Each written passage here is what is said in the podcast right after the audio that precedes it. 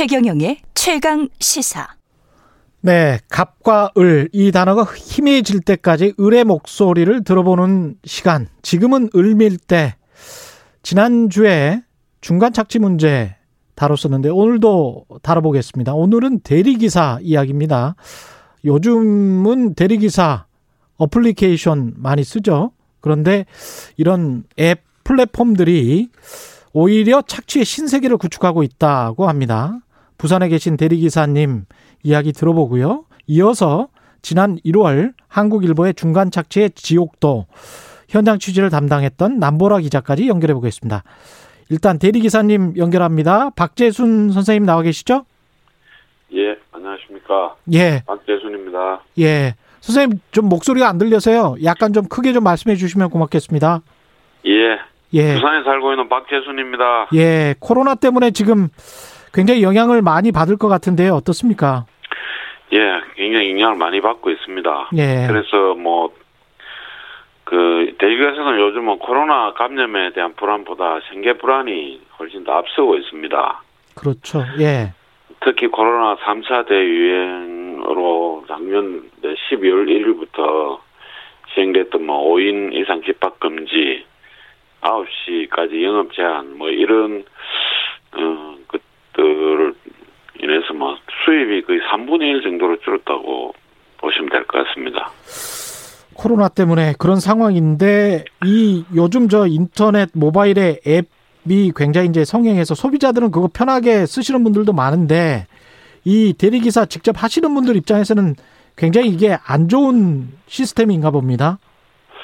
네, 뭐 그렇게 함으로써 이제 장단점이 있습니다. 무엇이든지 예. 예, 그렇게 해서 이제 뭐 어떤 편리성도 있고 예. 이제 그런 거는 있지만 이제 그게 대중화됨으로 인해서 이제 많은 사람들이 음. 거기에 이제 접속을 하고 또 쉽게 쉽게 이제 접하다 보니까 어 저희들이 이제 대리 기사들이 많아지고 콜은 그대로인데 어, 많아지다 보니까 좀 경쟁이 심해지고? 콜, 예 돌아가는 콜 수가 적어지는 거죠. 아. 이제 그렇게 되고 또 한편으로는 이제 단점이라고 하면은 고객님이 직접 이렇게 이제 그 콜을 하다 보니까 가격이나 이런 거를 하다 보니까 예. 이제 그 좀 얼처구니 없는 그런 그 요금들이 올라오기도 많이 해요. 어처구니 없는 요금이라는 게 어떤 말씀인가요? 예를 들자면 이제 그- 그 평균적으로 대리 우리가 생각하는 그 요금들이 있는데 예.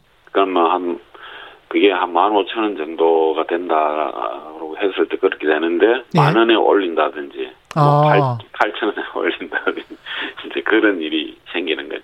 아, 이게 서로 그 가격을 경쟁하듯이 이렇게 올리는 앱인가 보죠? 예, 그렇죠. 네. 고객님 직접 입력을 하- 하도록 되어 있습니다. 근데 이제 경쟁이 워낙 치열하다 보니까 그런 아주 싼 가격 에도 응해, 응할 수밖에 없는 그런 구조다 이런 말씀이시네요. 예, 예, 그렇죠. 중개 수수료 같은 것도 받습니까? 앱에서? 플랫폼 업체들이? 네, 예, 플랫폼 업체들이 기본적으로 어, 중개 수수료 20%를 하고 있죠. 20%? 네, 그러면 만 원을 고객에게 받으면 2천 원을 가져가는 거예요? 네, 네, 그렇습니다. 어. 너무 많이 가져가는 거 아닙니까? 예, 많이 가져가죠. 다른 네. 다른 용도로 어떻게 떼가는 것들도 있습니까? 예, 그러니까 뭐 그거는 기본적으로 우리가 이제 20%에서 30% 정도 중개 수수료를 떼고요, 업체들이. 30%까지 떼요? 예. 그래서 만 원 했을 때 3천 원을 떼는 그런 업체도 있습니다. 와. 그런 프로그램도 있고. 예. 이제 그렇게 떼고 또 이제 거기에 이제 어, 중고 수수료 외에 음. 그 보험, 그 대리운전 보험, 그 다음에 출근비, 예. 이라는 게 있습니다. 뭐 프로그램 사용료하고 그다음에 그 저희들이 야간에 그 대중교통이 끊기는 상 어, 끊겼을 때 예. 이동을 이제 원활하게 위해서 셔틀을 운행을 하거든요. 예. 이제 그 셔틀 운행비로 어, 또 명목으로 출근비라고 3천 원씩 빼가갑니다. 3천 원이라는 건 하루에 3천 원대 간다는 이야기인가요? 네, 그렇죠. 그러면 아까 지금 만 원짜리 서비스를 했다, 대리기사 서비스를 했다라고 하면 네. 3천 원 정도 중개 수수료 떼가고 각종 부담 비용 떼가면 예, 한 5천 원 정도가 이제 남는 거죠. 5천 원 남으십니까? 네. 그러면 만원 대리기사의 노동은 지금 어느 정도의 일을 말하는 건가요? 그러니까 몇 킬로 정도? 그래서 이제 다시 돌아오는 시간까지 계산을 한다면? 보통 뭐 3km면은 한 10분에서 15분 예. 예, 운행해야 되는 거죠. 이렇게 하룻밤에 어느 정도 일을 하십니까? 예, 그래서 만 원짜리보다는 평균적으로 만 오천 원이라고 계산을 했을 때 예. 저희들이 이제 만 오천 원 계산했을 때 뭐 만 원 정도 남는 거죠. 예. 예, 그렇게 하면은 하루에 보통 뭐 많이 하면은 일곱, 이제 못하면. 다섯 개, 예, 예. 다섯 개, 5만 원에서 뭐, 7만 원. 예, 예. 그 노동 된다고. 시간은 밤 꼬박 새서 하시는 거예요? 예, 뭐 그 정도 한 4시 정도까지는 해야 되겠죠. 아유, 정말 힘들겠습니다. 이게 지금 가장 어떻게 해야 될까요? 이렇게 앱 업체들이 많이 생겼는데 현장에서는 어떻게 생각하십니까? 그래서 이제 뭐 그런 부분들을 정부가 나서서 이제 뭐 해야 될 부분도 있고 음. 대리 기사들 내부에서 어, 단결해서 해야 될 부분이 저는 있다고 봅니다. 예. 그래서 이제 가장 시급한 문제가 그 대리기사를 완전히 이제 그 노동 기본권이 보장되는 음. 그런 이제 직종으로 정부에서 이제 해줘야 될 것다라고 생각을 합니다. 그래서 노조법 위조나 이런 것들이 개정이 되면 예. 업체가 어, 대리기사들과 이제 교섭을 해야 되는 거죠. 그렇게 하고 단체 협약을 맺어야 되고, 노동조합이 방법이다. 예. 네, 그렇죠. 이제 그렇게 됨으로써 음. 시장이 이제 정상화될 거다라고 생각을 합니다. 알겠습니다. 말씀 잘 들었고요. 예. 한국일보 네. 남보라 기자 연결해야 되세요. 여기까지 예, 예. 말씀 듣겠습니다. 박재순 선생님이었습니다. 고맙습니다. 예, 예. 네. 예. 이어서 중간 착취의 지옥도 현장 취재 맡았던 한국일보 남보라 기자 연결해 보겠습니다. 안녕하세요. 아, 예, 안녕하세요. 예. 이 어떤 계기로 이런 게 기획 기사 시작하게 됐나요? 아, 네. 그 많은 분들이 기억하시는 사고일 텐데요. 그 2016년에 구이역 김군 사망 사고가 있었고 2018년에는 김용준 씨 산업재해 사망 사고가 있었습니다.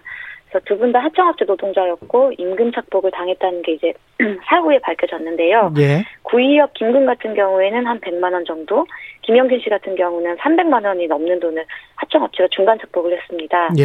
하지만 당시에 이게 워낙에 이제 음, 심각한 산업재해 문제였기 때문에 이 중간 착복 문제보다는 이제 위험의 외주화 문제, 산업 안전 문제에게 더 초점이 맞춰지면서 음. 임금 중간 착지 문제는 좀 상대적으로 조명을 덜 받았습니다.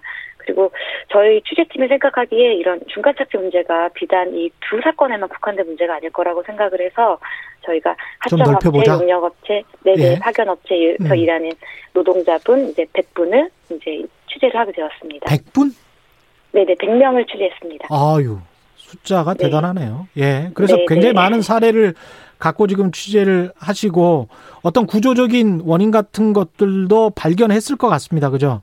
예, 예, 맞습니다. 예, 이게 근데 제가 언뜻 듣기에 중간 착취, 중간 착복 이렇게 말씀을 하셨는데 네 네. 이게 모든 과정이 합법 아닙니까? 아, 네. 합법인 부분도 있고, 예. 어, 약간 불법인 부분도 있는데, 합법인 부분들이 사실은 더 많습니다. 더 많죠. 네 네. 근데 한국일보 지금 취재를 하면서 이게 합법이 문제입니까? 불법이 문제입니까? 일탈적인 불법은 사실은 마이너한 문제일 수도, 사소한 문제일 수도 있거든요. 네 네. 구조적인 문제는 합법적인 부조리가 아닐까요? 네, 저희도 그렇게 생각하고 있습니다. 그래서 예. 저희는 이제 뭐 법을 개정을 한다거나 그런 음. 부분도 이제 앞으로 계속해서 취재를 하고 음, 이제 그런 입법에 대한 부분도 국회에 같이 얘기를 해서 예. 네, 해 바꿔 나갈 수 있도록 노력할 예정입니다. 지금 보시기에 이게 다 합법인데 뭐가 가장 네네. 부조리하다 이게 말이 안 된다 이렇게 보십니까? 어, 네, 제가 느끼기에 가장 말이 안 되고 제가 이제 간접고용 노동자가 아닌데 가장 억울하게 느꼈던 부분을 말씀을 드리면 예. 이 착취 구조가 어떤 식이냐면 이제 용역업체가 두 가지 계약을 맺어요. 예. 첫 번째는 원청이랑 어, 우리가 시설 관리나 특정 업무를 맡겠다라고 하는 도급 계약을 맺고 노동자와는 근로 계약을 맺습니다. 아. 그래서 원청과 도급 계약을 맺을 때는 아 우리가 이 일을 할 때 근로 근로자 한, 아 노동자 한 명당 인건비가 얼마씩 필요하다. 음. 예를 들어서 우리가 노동자한테 300만 원씩 줘야 한다. 그러니까 우리에게 이만큼의 돈을 달라라고 하고 계약을 맺고 그 돈을 받습니다. 예. 그런데 노동자랑 이 하청업체가 노동자랑 근로계약을 맺을 때는 아 우리는 최저임금으로 계산해서 월 108, 월 180만 원씩 주겠다라고 해서 근로계약을 맺어요. 예. 그러면 이 하청업체는 원청에서는 인건비로 300만 원을 받아놓고 음. 노동자한테는 180만 원만 주게 되는 거죠. 그리고 나머지 120만 원은 그 중간에서 착취를 하는 거죠. 제일 그 사다리 위에 있는 그 갑 중에 갑 있잖아요. 그러니까 도급을 주는 사람들 있죠. 도급을 네네. 준, 주는 회사. 그 네. 회사는 왜 그렇게 도급을 주는 거예요? 그냥 아주 간단하게 생각을 해보면 근로 네, 계약을 직접 뭐 비정규직이라고 할지라도 네네. 가령 300을 줄 걸 250만 주고 직접 계약을 하는 게 낫지 않나 이렇게 이제 생각이 드는데 합리적으로는 네, 네.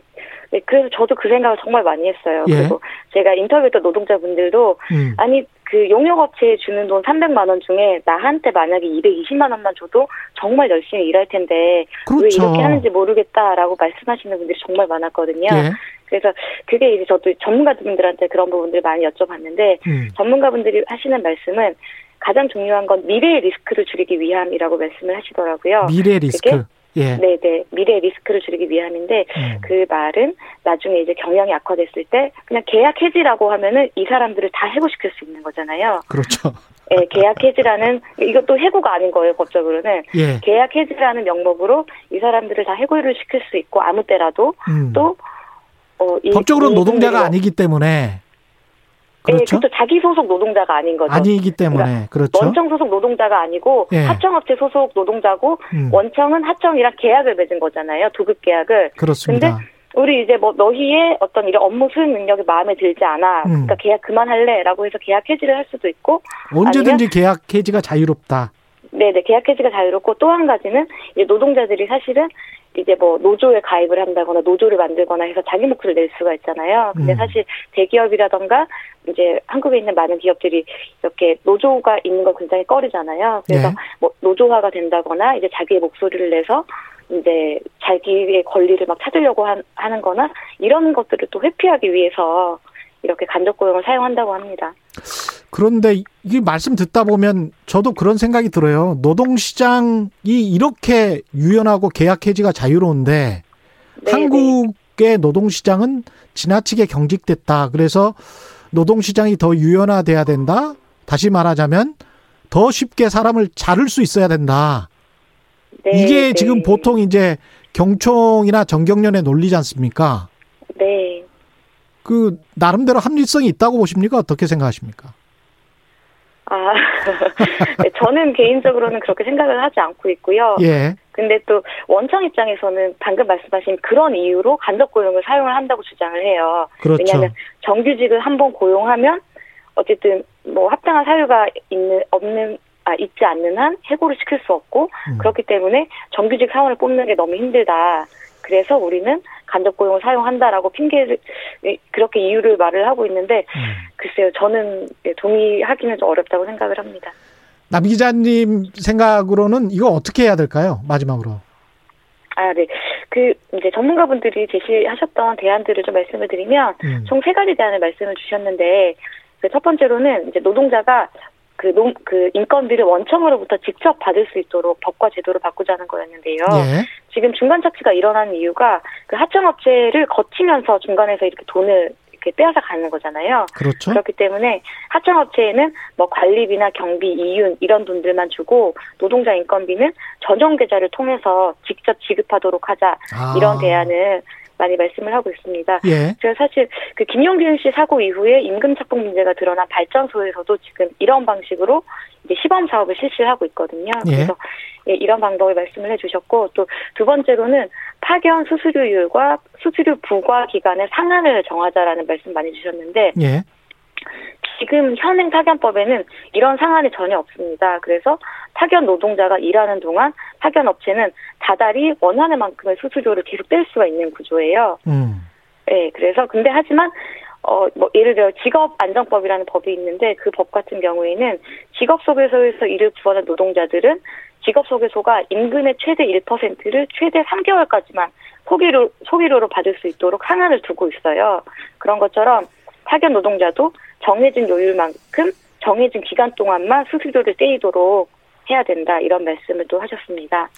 그렇군요. 네. 네, 그리고 마지막으로는 원청의 의무 강화 를 이제 많이들 말씀을 주셨는데 그 아까 말씀드린 대로 이제 원청의 간접 고용을 사용하는 이유는 노동자들에 대한 아무런 책임도 짓지 않으면서 노동력을 싸게 이용할 수 있기 때문에 노, 이용을 하는 거잖아요. 예. 그래서 원청에게 이제 노동자 임금, 근무 조건, 노조와의 공동 교섭 교섭에 응하도록 하는 이런 의무들을 부과를 하면 사실은 원청들이 지금 간접 고용을 사용하는 이런 장점들이 굉장히 많이 사라지는 거거든요. 예. 그래서 원청의 의무를 부여를 해서 이런 간접 고용을 아예 좀 사용을 자제하도록 꼭 필요할 때만 사용할 수 있도록 해야 된다 이런 말씀도 많이 해주셨습니다. 반론은 이렇게 할 수 있을 것 같아요. 시장이 이렇게 형성이 돼 버렸는데 네네. 비정규직 위주의 시장, 그 다음에 이제 중간 용역업체들의 시장도 많이 활성화됐을 거 아니에요. 이런 용역업체들 많을 거 아니에요.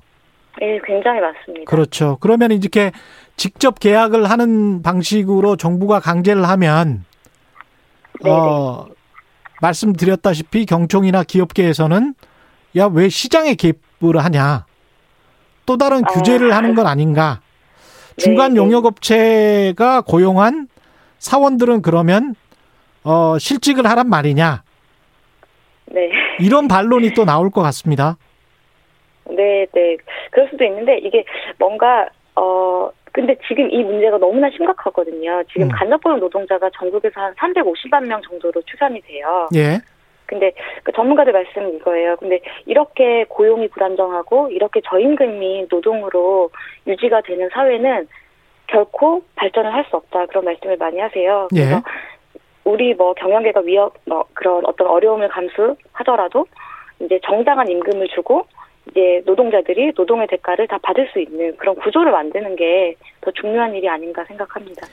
네, 알겠습니다. 지금까지 한국일보 마이너리 팀의 남보라 기자였습니다. 오늘 말씀 감사합니다. 고맙습니다. 네, 감사합니다. 네. 예. KBS 일라디오 최경영의 최강 시사 듣고 계신 지금 시각은 8시 48분입니다.